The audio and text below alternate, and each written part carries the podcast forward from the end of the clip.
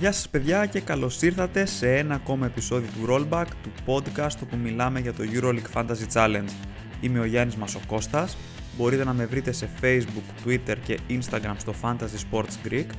Ηχογραφώ το πρωί της Δευτέρας, τι εβδομάδα ήταν αυτή; Μια εβδομάδα απόλυτης τρέλας με 18 παιχνίδια σε διάστημα 4 ημερών, 2 αγωνιστικές και πάρα μα πάρα πολύ EuroLeague Fantasy. Νομίζω ήταν η πρώτη φορά που βιώσαμε στο έπακρο τις αλλαγές του νέου φορμάτου παιχνιδιού, καθώς από την Τρίτη μέχρι και την Παρασκευή, ανταλλαγές, εσωτερικές αλλαγές και αρχηγοί αποτελούσαν το απόλυτο αντικείμενο της συζήτησης.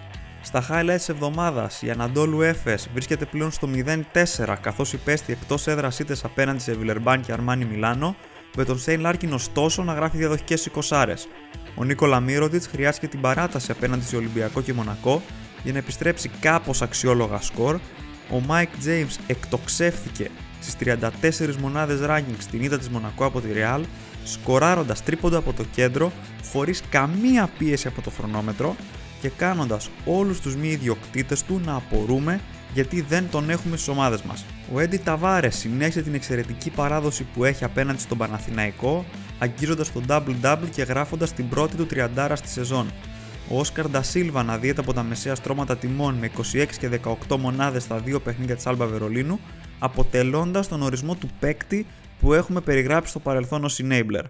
Chris Jones και Έλιο Κομπό συνέχισαν τα πολύ αξιόλογα σκορ τους, ενώ η Φενέρμπαχτσε έκανε σκόνη και θρύψαλα την Ούνιξ Καζάν με σκορ 80-41, με τον Άντων Ντεκολό να αγωνίζεται μόλις για 14 λεπτά και να γράφει 17 μονάδες, την ίδια ώρα που ο Γιάν Βέσελη ήταν άκρος απογοητευτικός και στα δύο παιχνίδια της διαβολοβδομάδας, επιστρέφοντας εισάριθμα μονοψήφια σκορ. Τέλος, ο Μπράντον Ντέιβις ήταν ο άνθρωπος της Μπαρσελόνα στην πολύ δύσκολη νίκη επί της Μονακό με 27 πόντους 10 rebound και 38 μονάδες στο ranking, ενώ ο Τορνίκε Σεγγέλια έκανε ρεκόρ καριέρας με 33 πόντους και 37 μονάδες στο ranking στη νίκη της Τσεσκά Μόσχας επί της Zenit όμως έχασε όχι μόνο το παιχνίδι με τον Ερυθρό Αστέρα, αλλά θα χάσει και τους επόμενους 2,5 μήνες περίπου λόγω σοβαρού τραυματισμού στον νόμο. Πεκταρά περαστικά σου, ελπίζουμε να σε έχουμε σύντομα και πάλι κοντά μας. Επομένως, η Τσεσκά έρχεται για δεύτερη συνεχόμενη σεζόν αντιμέτωπη με κρίση μακροχρόνιων τραυματισμών, καθώς εκτός βρίσκεται και ο Νίκολα Μιλουτίνοφ. Να δούμε τι επιπτώσεις μπορεί να έχει αυτό στην είσοδο του Κένεθ Φαρίντ στην ομάδα. Ακολουθεί η πέμπτη αγωνιστική, την 5η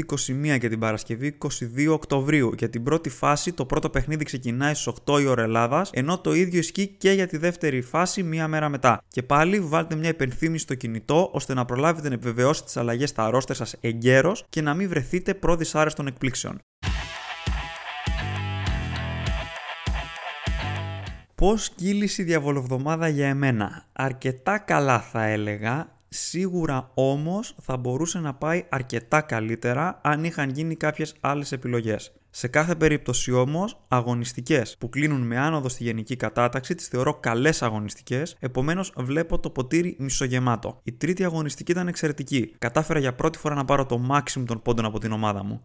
Στις ανταλλαγές, Φαλ, Οριόλα και Λόιντ αποχώρησαν για να έρθουν Βέσελι, Μπλάζεβιτς και Jones, ενώ αντάλλαξα και τον TJ Parker με τον Ντέιαν Ράντονιτς. Συνολικά, την τρίτη αγωνιστική η ομάδα μου συγκέντρωσε 161,6 πόντους, με μόνο τον Βέσελι να γράφει μονοψήφιο σκορ από τη βασική εξάδα, ενώ για πρώτη φορά είχα και αξιόλογη συνεισφορά του πάγκου. Ντεκολό και Μύρωτιτς επέστρεψαν 26 και 26,4 πόντους αντίστοιχα, ο Ισπανός πήρε και το περιβραχιόνιο επομένως οι πόντοι του ήρθαν διπλοί, ενώ οι πιο ευχάριστες εκπλήξεις ήρθαν από τους Ζούμπκοφ και Λεκάβιτσιους που επέστρεψαν 12 και 5 πόντους αντίστοιχα, ο δεύτερος από τον πάγκο. Επίσης πήγαμε ξανά καλά στην επιλογή του προπονητή με τον Ντέγιαν Ράντονιτς να μας δίνει ένα ωραιότατο 20 με το κλείσιμο της αγωνιστικής να βρίσκει την ομάδα να έχει σημειώσει άνοδο 9.000 θέσεων. Η τέταρτη αγωνιστική σίγουρα θα μπορούσε να έχει πάει καλύτερα, ειδικά αν είχα ακολουθήσει ένα άλλο πλάνο που είχα καταστρώσει. Η μεταγραφική στόχη της ομάδας ήταν συγκεκριμένη. Είχα βάλει στο μάτι μου τους Όσκαρ Ντασίλβα, τον Τζόρνταν Λόιντ, ο οποίος είχε μόλις αποχωρήσει, και τον Έντι Ταβάρες,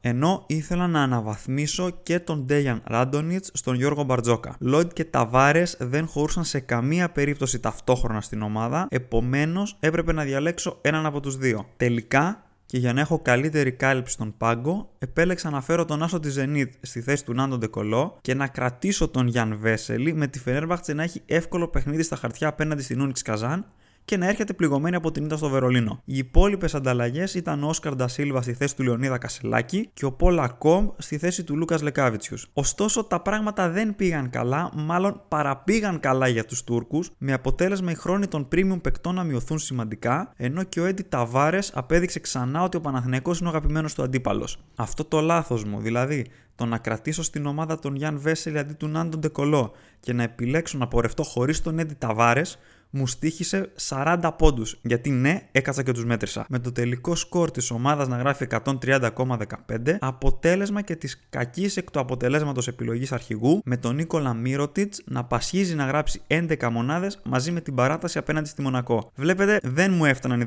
16,5 πόντι του Jordan Lloyd, ήθελα κάτι παραπάνω και τελικά την έπαθα. Πάντως, το ταμείο γράψε συν, καθώς ανέβηκα άλλες χίλιες θέσει στη γενική κατάταξη, μένει όμως το αν, καθώς αν είχε έρθει ο Έντι Ταβάρε θα κάναμε λόγο για εκτόξευση και θα είχαμε εξισορροπήσει την πολύ κακή πρεμιέρα. Η ομάδα μπαίνει στην 5η αγωνιστική στη θέση 3.332 με σκοπό να συνεχίσει την ανωδική της πορεία και να μπει αρχικά στη χιλιάδα.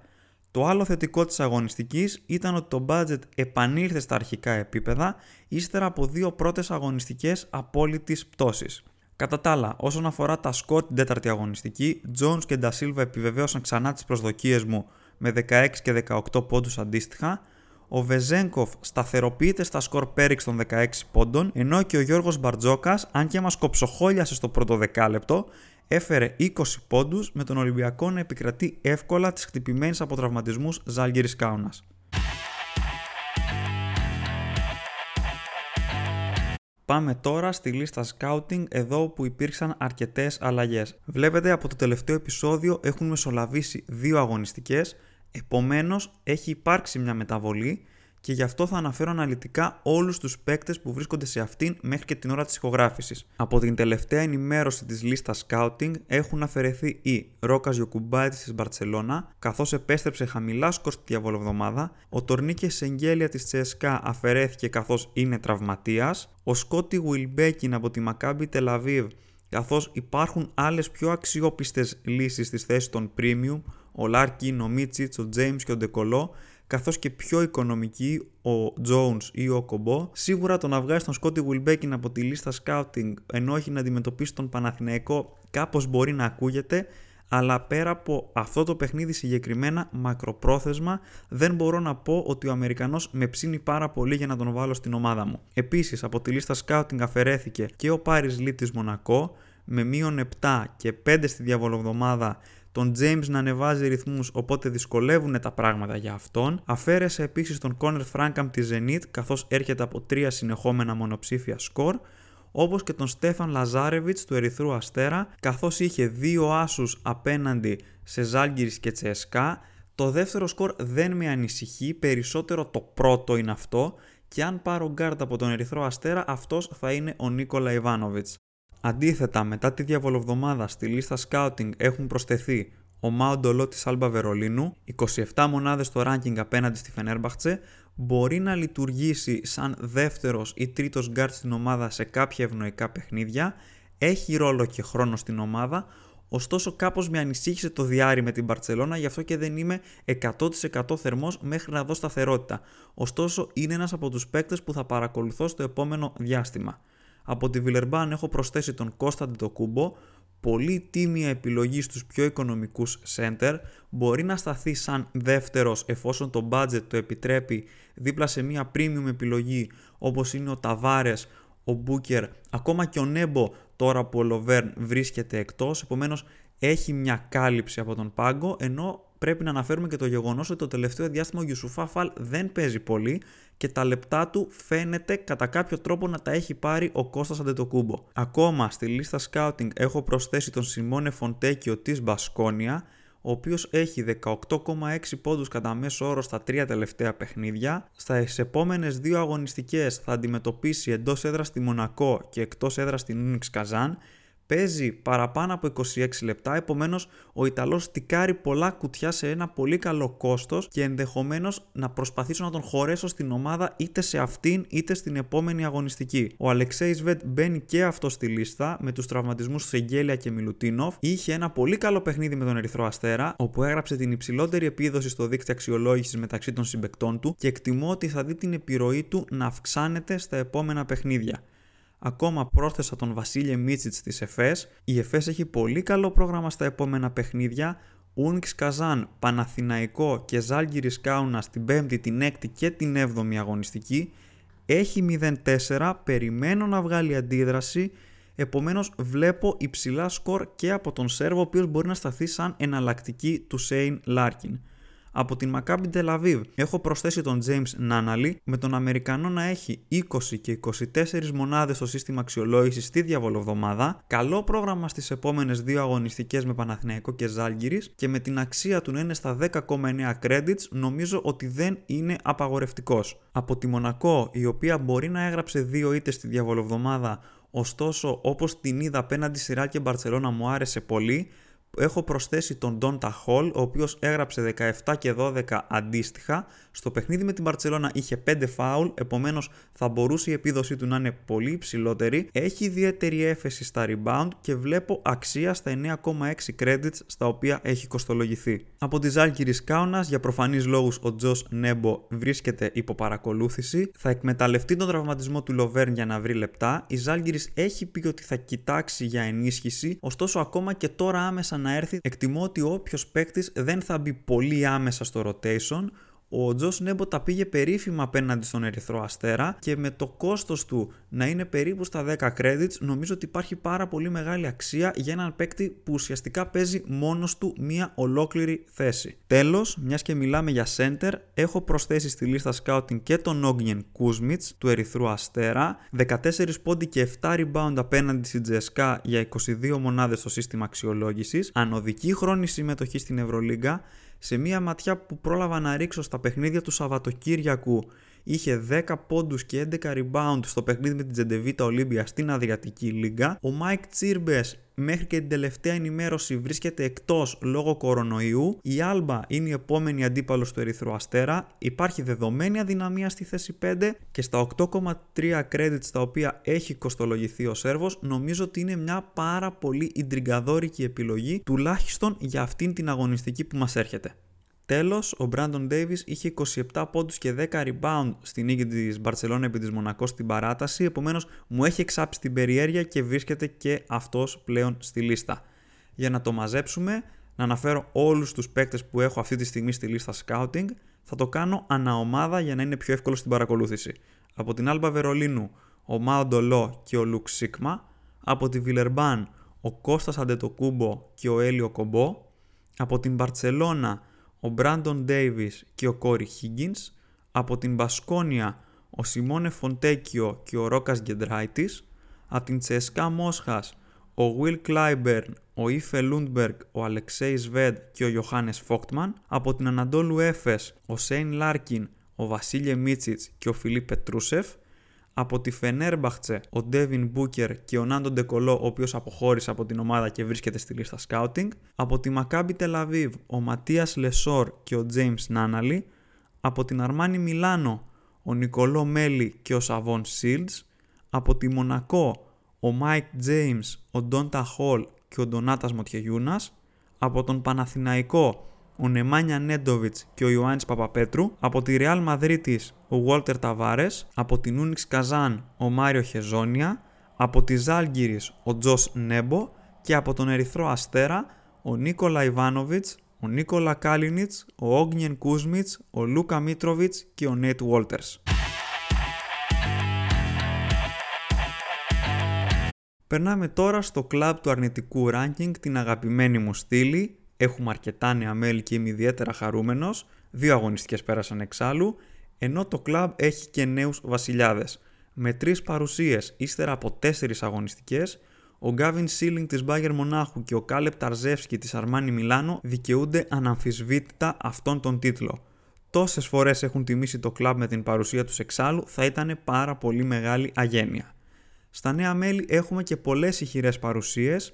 Σέρχιο Ροντρίγκεθ και Νικολό Μέλη έγραψαν αρνητικό σκορ στην νίκη της Ανατόλου Έφες με μείον 2 και μείον 1 μονάδες αντίστοιχα. Επίσης, ο Ιζαία Κανάν της Ούνιξ Καζάν είναι ένας παίκτης που δεν περίμενα να δω, με τον Αμερικανό να γράφει μείον 5 απέναντι στην Bayern, ενώ τέλος άξια αναφοράς είναι και η παρουσία του Ταρίκ Μπιμπέροβιτς, ο οποίος κατόρθωσε, διότι περί κατορθώματος πρόκειται να γράψει μείον 6 μονάδες σε ένα παιχνίδι όπου η ομάδα του κέρδισε με 39 πόντους. Αναλυτικά, τα νέα μέλη του κλαμπ είναι Μιντάουγκας Κουσμίνσκας, Σεργέη Καράσεφ και Άλεξ Πόηθρες από τη Zenit, Νίκ Βάιλερ Μπαμπ από την Bayern Μονάχου, Ταρίκ Μπιμπέροβιτς με Τετσάν Μπιρσέν και Νταεσόν Πιέρ από τη Φενέρμπαχτσε, Τζον Μπράουν, Ιζάια Καναάν και Βιάτσεσλαβ Ζάιτσεφ από την Ούνιξ Καζάν, Μάλτε Ντελόου και Ταμίρ Μπλάτ από την Άλμπα Βερολίνου, Ρομπ Γκρέι, Ντανίλο Άντζουσιτς, Πάρις Λί και Ιμπραήμα Φάγε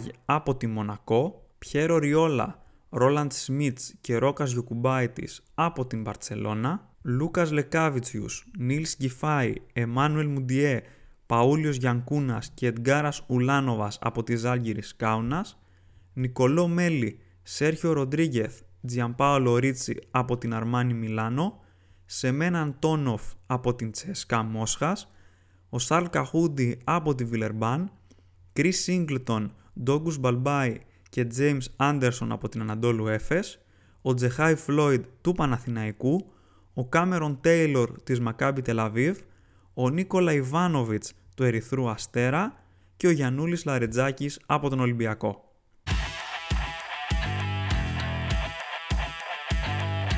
Πάμε τώρα στις δικές σας ερωτήσεις από τα social media. Ευχαριστώ πάρα πολύ που τις στείλατε. Η πρώτη ερώτηση είναι από τον Πάνο. Σκέφτομαι να θυσιάσω λίγο πάγκο για να φέρω έναν εκ των Φόκτμαν Ντεκολό Σίγμα. Ποιος είναι προτεραιότητα πιστεύεις; Επίσης, φοβερή επιλογή ο Αταμάν για coach. Πιστεύω η ΕΦΕΣ θα κερδίσει με 21 plus πόντους. Για να απαντήσω στην ερώτηση του Πάνου, έκατσα και είδα το πρόγραμμα των τριών παικτών στις επόμενες αγωνιστικές. Ο Νάντο Ντεκολό έχει Real, Barcelona, Ολυμπιακό και Τσεσκά. Ο Ιωάννη Φόκτμαν έχει Ολυμπιακό, Βιλερμπάν, Μονακό και Φενέρμπαχτσε. Και τέλος ο Λουκ Σίγμα έχει Ερυθρό Αστέρα, Ολυμπιακό, Μπάγερν και Ζάλγκυρης. Από τους τρεις βάζω τελευταίο τον Λουκ Σίγμα για τον απλό λόγο, όχι ότι δεν τον πιστεύω σαν παίκτη, αλλά από τη στιγμή που ο Όσκαρ Ντασίλβα μπορεί να μας φέρει πάρα πολύ καλά σκορ σε αρκετά χαμηλότερη τιμή, θεωρώ πλεονασμό την παρουσία δύο παικτών από την Άλμπα Βερολίνου.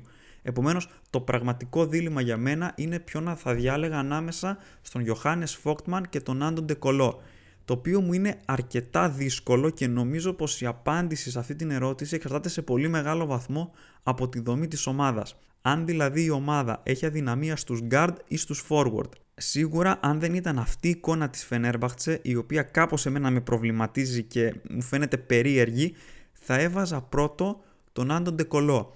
Είναι ένας εξαιρετικός παίκτης που έχει άνετα το 20+, ο Πιέρια Χένρι δεν έχει βρει ακόμα τα πατήματά του, το ίδιο και ο Γκούντουριτς, ο οποίος είχε κάποια θέματα τραυματισμού.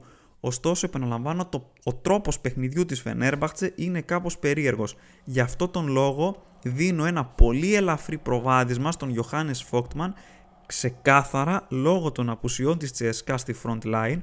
Ωστόσο, και μεγάλος αστερίσκος, εφόσον ο Κένεθ Φαρίντ είναι διαθέσιμος στο παιχνίδι με τον Ολυμπιακό, τότε για μένα ο Γιοχάνες Φόιχτμαν χάνει λίγο την ελκυστικότητά του και για μένα η σειρά θα αντιστραφεί, ειδικά από τη στιγμή που η Real έχει δώσει 35 και 34 μονάδες σε Σέιν Λάρκιν και Μάικ James αντίστοιχα στις πρώτες 4 αγωνιστικές. Όσον αφορά το κομμάτι του προπονητή του Εργκίν Αταμάν, σίγουρα αυτή την αγωνιστική ο Αταμάν είναι η καλύτερη επιλογή προπονητή που υπάρχει στο EuroLeague Fantasy. Η ΕΦΕΣ παίζει με την Unix Kazan, έχει πληγωμένο εγωισμό. Η Unix Kazan είχε τραγική εικόνα απέναντι στη Φενέρμπαχτσε και σίγουρα είναι μια πολύ καλή ευκαιρία για τους πρωταθλητές Ευρώπης να ανακάμψουν. Ωστόσο, ο Εργίνα Ταμάν είναι κάπως ακριβώς. Για να έρθει σε οποιαδήποτε ομάδα πρέπει να γίνουν εκπτώσεις αλλού και προσωπικά εγώ επιμένω στην αρχική μου τοποθέτηση περί φτηνών προπονητών, ειδικά από τη στιγμή που ο Ντέγιαν Ράντονιτς στα 5,7 credits έχει εντός έδρας παιχνίδι με την Άλμπα Βερολίνου. Η επόμενη ερώτηση είναι από τον Βαγγέλη, ο οποίος θέλει μια γνώμη για το ποιο πλάνο πιστεύουν πρέπει να ακολουθήσει κάθε παίκτης για να αυξήσει το budget του. Μακροπρόθεσμα συμφέρει ένα ισορροπημένο ρόστερ ή ένα ρόστερ αστέρων. Δεν νομίζω ότι υπάρχει τέτοια στρατηγική για την αύξηση του budget δεδομένου ότι μετράει μόνο το τελευταίο σκόρ ενός παίκτη. Σίγουρα οι παίκτες από τα μεσαία στρώματα τιμών όπως ο Jones, ο Κομπό, ο Ντασίλβα αυξάνουν περισσότερο την αξία τους με ένα υψηλό σκορ και πάλι όμως πόσες τέτοιες περιπτώσεις υπάρχουν. Στο νέο format η αύξηση του budget συνδέεται στενά με τις υψηλές επιδόσεις της ομάδας στον τομέα του σκορ. Και αυτό διότι έχουν πάψει να υπολογίζονται τα 3 με 5 τελευταία παιχνίδια. Επομένως, νομίζω ότι δεν υπάρχει κάποιο συγκεκριμένο πλάνο που πρέπει να ακολουθήσει ένας παίκτης προκειμένου να αυξήσει το budget του, γιατί το πλάνο που ακολουθούμε αυτή τη σεζόν έχει να κάνει ξεκάθαρα με το ποιοι παίκτες πιστεύουμε ότι θα μας φέρουν το υψηλότερο σκορ και αν καταφέρουν αυτό το πράγμα και το πετύχουν και εμείς σαν managers καταφέρουμε αυτούς τους παίκτες να τους εντοπίσουμε, τότε θα δούμε το budget μας να αυξάνεται. Ωστόσο, η όποια αύξηση ή όποια μείωση είναι σε καθαρά ευκαιριακό επίπεδο. Όσον αφορά το δεύτερο σκέλος, αν μακροπρόθεσμα συμφέρει ένα ισορροπημένο ρόστερ ή ένα ρόστερ αστέρων, έχει να κάνει με τον τρόπο παιχνιδιού του κάθε manager. Αν θέλεις δηλαδή να έχεις κάλυψη στον πάγκο σε περίπτωση που κάτι πάει στραβά, ή αν θέλεις να ποντάρεις στους πολύ καλούς παίκτες οι οποίοι είναι αυτοί που μπορεί να φέρουν τα υψηλά σκορ.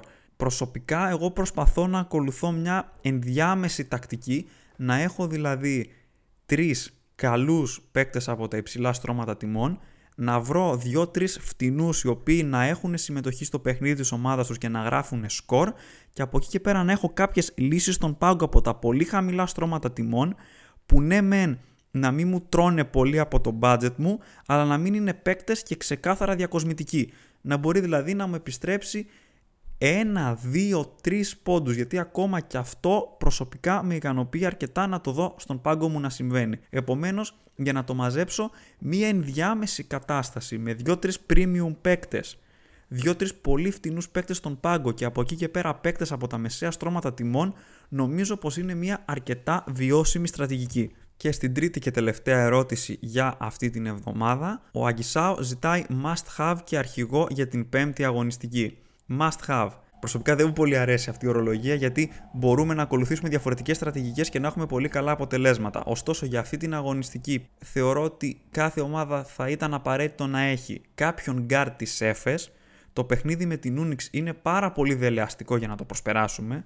Δεδομένου ότι ο Αταμάν δεν βγάζει τους βασικούς παίκτες σε περίπτωση που το σκορπάει σε πολύ ψηλά επίπεδα, ωστόσο εδώ θα βάλω ένα αστερίσκο και αυτό διότι την ώρα της ηχογράφησης εκρεμεί ακόμα το παιχνίδι της ΕΦΕΣ με τη Φενέρ για το τουρκικό πρωτάθλημα και θα έχω το νου μου μήπως προκύψει κάποιο πρόβλημα τραυματισμού που μπορεί να μεταβάλει κάποιες ισορροπίες. Από εκεί και πέρα θεωρώ ότι ο Ντέγιαν Ράντονιτς στα 5,7 και με παιχνίδι με την Άλμπα Βερολίνου είναι μια πάρα πολύ καλή λύση στη θέση του προπονητή για υψηλό σκορ σε χαμηλό budget.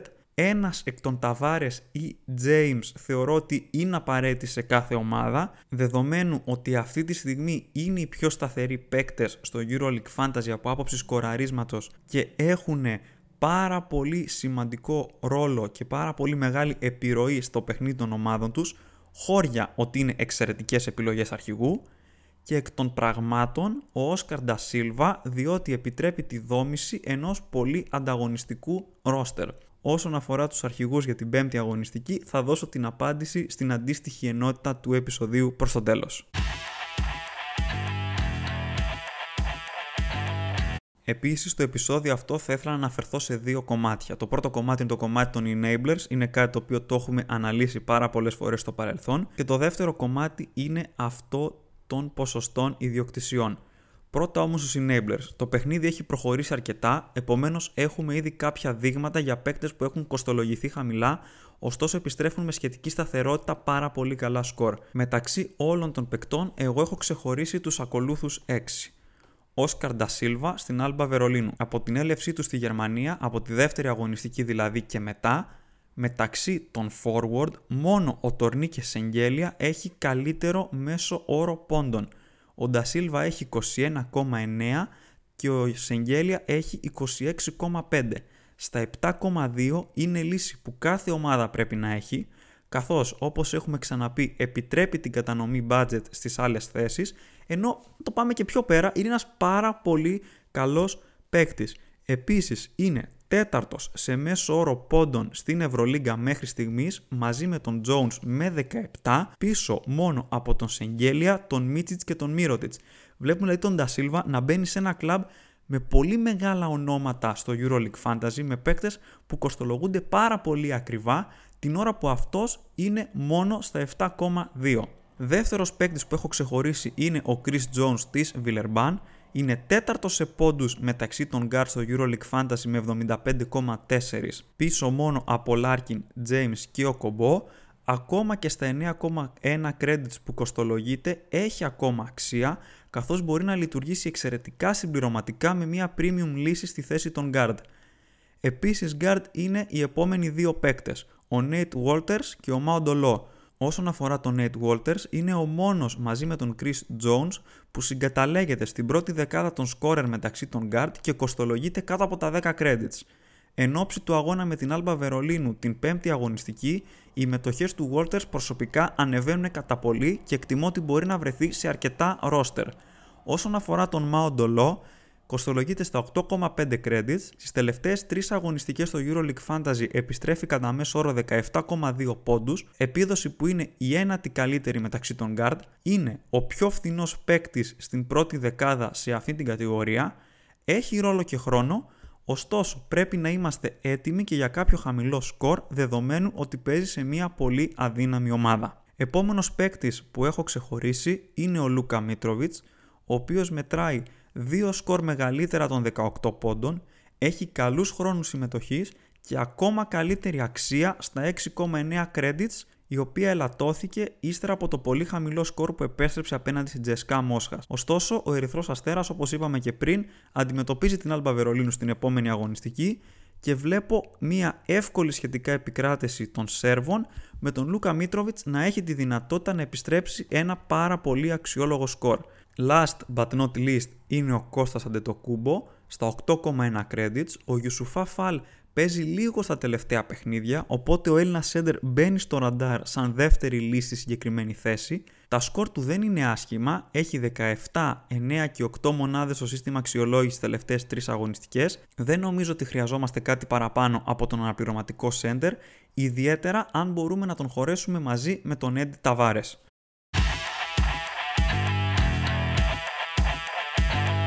Τέλος, θα ήθελα λίγο να αναφερθώ στα ποσοστά ιδιοκτησίας. Είδα ότι κάποιοι αναρωτηθήκατε με αυτό το πράγμα τι θέλω να πω.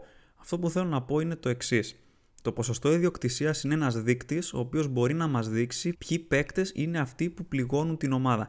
Ποιοι παίκτες δηλαδή είναι αυτοί που ένα υψηλό τους σκορ λειτουργεί θετικά ή αρνητικά στο ranking της ομάδας. Αυτή την ιδέα την έχω αντιγράψει εισαγωγικά από το Fantasy Premier League που παίζω επίσης, εκεί όπου είναι πάρα πολύ διαδεδομένος ο όρος του effective ownership, δηλαδή του πόσο επίδραση έχει η ιδιοκτησία ενός παίκτη στην ομάδα μας. Αυτός ο δείκτης στο Fantasy Premier League υπολογίζεται ως το άθροισμα του ποσοστού των managers που βάζουν ένα παίκτη βασικό συν το ποσοστό των managers που του έχουν δώσει περιβραχιόνιο αρχηγού, συν το ποσοστό των managers που έχουν χρησιμοποιήσει το chip του Triple Captain, το οποίο δεν χρειάζεται να αναφερθούμε περαιτέρω καθώς δεν απασχολεί το EuroLeague Fantasy. Επομένως, αυτό που κοιτάω στο ποσοστό ιδιοκτησίας που κρατάω σαν effective ownership είναι το πόσοι managers έχουν στην ομάδα τους στο συγκεκριμένο παίκτη και πόσοι managers του έχουν δώσει το περιβραχιόνιο του αρχηγού. Γιατί το περιβραχιόνιο του αρχηγού επιδρά στο ranking. Διότι είναι αυτός που έχει το προνόμιο του διπλασιασμού των πόντων του. Επομένως, αν ο Ταβάρες, και χρησιμοποιώ αυτό το παράδειγμα διότι εγώ τον Ταβάρες δεν τον είχα στην ομάδα μου, ο οποίος Ταβάρες έγραψε 34,3 πόντους την τέταρτη αγωνιστική. Όσοι τον είχαν στην ομάδα τους και του είχαν δώσει περιβραχιόνιο αρχηγού, πήρανε από αυτόν τον παίκτη αποκλειστικά 68,6 πόντους. Βλέποντας το σκορ αυτό του Ταβάρες και υποθέτοντας ότι πάρα πολλοί όσοι τον είχαν θα του είχαν δώσει και το περιβραχιόνιο του αρχηγού, περίμενα να δω το ranking της ομάδας μου να πέφτει και σημαντικά μάλιστα, καθώς εγώ δεν τον είχα στην ομάδα μου.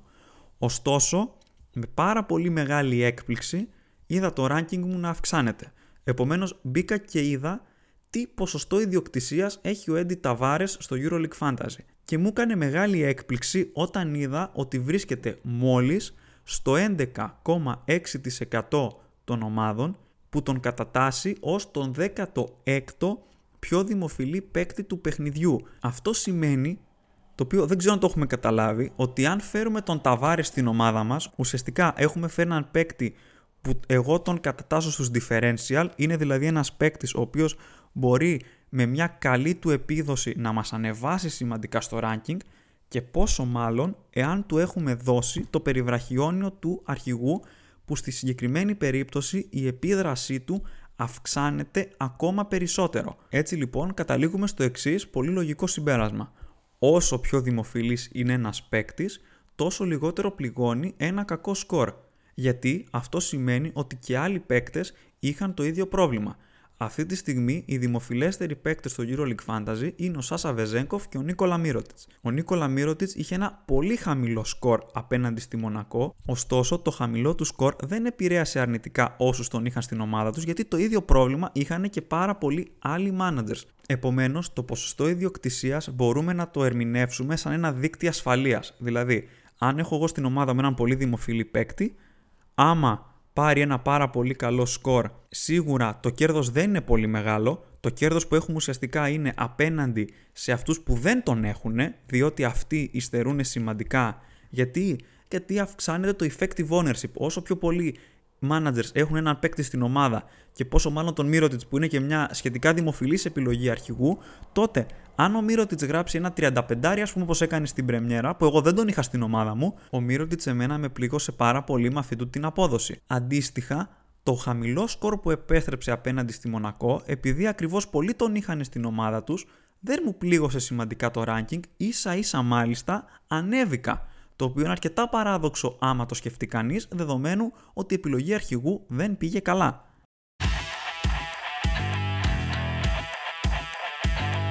Περνάμε τώρα στους αρχηγούς. Στην πρώτη μέρα είναι οι περισσότερες επιλογές όπως έριξα μια ματιά στο πρόγραμμα. Λάρκιν και Μίτσιτς που θα βρουν απέναντί τους στην Ούνιξ Καζάν. Ο Ντεκολό έγραψε 17 μονάδες σε 13 λεπτά συμμετοχής. Η ΕΦΕΣ δεν φημίζεται να βγάζει παίκτες στις μεγάλες διαφορές. Αν υπάρχουν στην ομάδα, αξίζει να ποντάρουμε σε αυτούς. Εξάλλου, η Unix έδωσε 18 στον Walden και 17 στον Hilliard απέναντι στην Bayern Μονάχου. Έχουμε δηλαδή και ένα καλό ιστορικό. Ταβάρες και Ντεκολό παίζουν μεταξύ τους. Η Real έδωσε 30 πλά στον James, ωστόσο η Fener είναι πιο περίεργη ομάδα και νομίζω ότι οι παίκτες της ΕΦΕΣ έχουν ένα μικρό προβάδισμα. Τη δεύτερη μέρα τώρα έχουμε τον James απέναντι στη Βασκόνια, δεν χρειάζεται να πούμε κάτι παραπάνω. Ο Μύρωτιτς θα βρει απέναντί του τη Zenit, από την οποία έχει αποχωρήσει ο κρυπτονίτης του που ακούει στο όνομα Will Thomas και μιλάμε φυσικά για την ομάδα που έδωσε 37 μονάδες ranking στο Σεγγέλια, επομένως ίσως να μπορούσαμε να δώσουμε περιβραχιόνιο αρχηγούς στον Μύρωτιτς, παρά το γεγονός ότι στη διαβολοβδομάδα προσωπικά δεν μπορώ να πω ότι με εντυπωσίασε με την απόδοσή του. Και περνάμε τώρα στην επιλογή της δικής μου ομάδας. Τρεις ανταλλαγές έχουμε διαθέσιμες όπως και πάντα στους παίκτες και μία εξτρά στον προπονητή. Στον προπονητή Ήδη έχω αποχωριστεί τον Γιώργο Μπαρτζόκα για να επιστρέψω στον Ντέγιαν Ράντονιτς που υποδέχεται την Άλμπα Βερολίνου. Στα 5,7 βρίσκω πολύ μεγάλη αξία στο συγκεκριμένο προπονητή. Στους παίκτες τώρα, το πλάνο που έχω αυτή τη στιγμή έχει ως εξής. Και λέω αυτή τη στιγμή διότι εκκρεμούν ακόμα παιχνίδια για τα εθνικά πρωταθλήματα πρώτον και δεύτερον περιμένω να μάθουμε αγωνιστικά νέα από τις ομάδες. Θέλω επιτέλους να δώσω τέλος σε αυτό το πράγμα που έχω πάθει με τους Σέντερ που δεν μπορώ να σταυρώσω ένα καλό σκορ. Επομένως, ο Γιάν Βέσελη μπορεί να γίνει Έντι Ταβάρες χωρίς να χρειάζεται κάποια επιπλέον κίνηση με δεδομένο ότι έχω υποβαθμίσει τον coach Μπαρτζόκα στον coach Ράντονιτς. Η Real έχει δύσκολο παιχνίδι με τη Φενέρ, ωστόσο είναι εντός έδρας και όπως έχω ξαναπεί και ίσως έχω καταντήσει κουραστικός, η Φενέρ δεν μπορώ να πω ότι με εντυπωσιάζει πάρα πολύ με την απόδοσή της. Εναλλακτικά, στους center θα μπορούσα να πω ότι με ενδιαφέρουν ο Τζος Νέμπο από τη Ζάλγκυρη Κάουνας που ουσιαστικά παίζει μόνος του τη θέση, ενώ θα μπορούσα να ποντάρω και στον Όγκνιεν Κούσμιτς για αυτή μόνο την αγωνιστική απέναντι στην Άλμπα Βερολίνου. Ωστόσο για την ώρα έχω παραμείνει στον Έντι Ταβάρες. Επίσης στην ομάδα αυτή τη στιγμή δεν βρίσκεται ο Τζόρνταν Λόιντ, τον οποίο έχω αποχωριστεί για χάρη του Σέιν Λάρκιν. Θέλω να έχω έναν guard από την Εφές στην ομάδα μου εν όψει του αγώνα με την Ούνιξ Καζάν και εκτιμώ ότι ανάμεσα στον Λάρκιν και τον Μίτσιτς είναι ο Αμερικανός αυτός που έχει τις περισσότερες πιθανότητες για ένα καλό σκορ. ωστόσο για να κάνω τη συγκεκριμένη κίνηση θα πρέπει να εξοικονομήσω budget από αλλού και αποφάσισα προς το παρόν να θυσιάσω τον Σάσα Βεζένκοφ, ο οποίος έχει ξεκινήσει πάρα πολύ καλά τη σεζόν, ο Ολυμπιακός είναι εξαιρετικά ανταγωνιστικός απέναντι σε οποιονδήποτε αντίπαλο, όμως το παιχνίδι με την Τσεσκά δεν μπορώ να πω ότι με ψήνει και 100%. Στη θέση του Σάσα Βεζέγκοφ έχω φέρει αυτή τη στιγμή τον Λούκα Μίτροβιτς του Ερυθρού Αστέρα εν ώψη του αγώνα με την Άλμπα Βερολίνου, ωστόσο δεν αποκλείεται να ρισκάρω ακόμα περισσότερο και να διώξω ενδεχομένως τον Νίκολα Μύρωτιτς και να δω τι παραπάνω μπορεί να μου περισσέψει στο budget ώστε να κάνω κάπως διαφορετικά τις κινήσεις μου. Και αυτό διότι ο James Νάναλι απέναντι στον Παναθηναϊκό μου αρέσει πάρα πολύ σαν επιλογή. Ο Νάναλι έρχεται από πολύ καλά σκορ τη διαβολοβδομάδα, έχει πολύ καλή αξία και μπορεί να βοηθήσει και το budget να ανέβει κατά λίγο, ενώ ποτέ δεν ξεγράφω από την ομάδα τον Mike James. Επομένως τα πράγματα είναι λίγο ρευστά αυτή τη στιγμή, δεν έχω καταλήξει 100% στο τι θέλω να κάνω. Η σίγουρη κίνηση είναι αυτή του Ράντονιτς. Θα τον αποχωριζόμουν μόνο αν μπορούσα να βρω τα κεφάλαια για να φέρω τον Εργκίν Αταμάν. Ενώ πολύ καλές πιθανότητες έχει να βρίσκεται στην ομάδα και ο Σέιν Λάρκιν.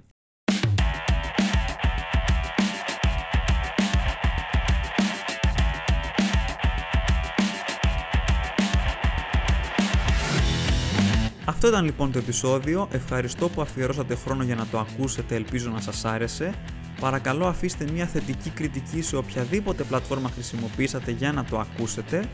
Εμείς θα τα ξαναπούμε την Κυριακή εν ώψη της 6ης και της 7ης αγωνιστικής.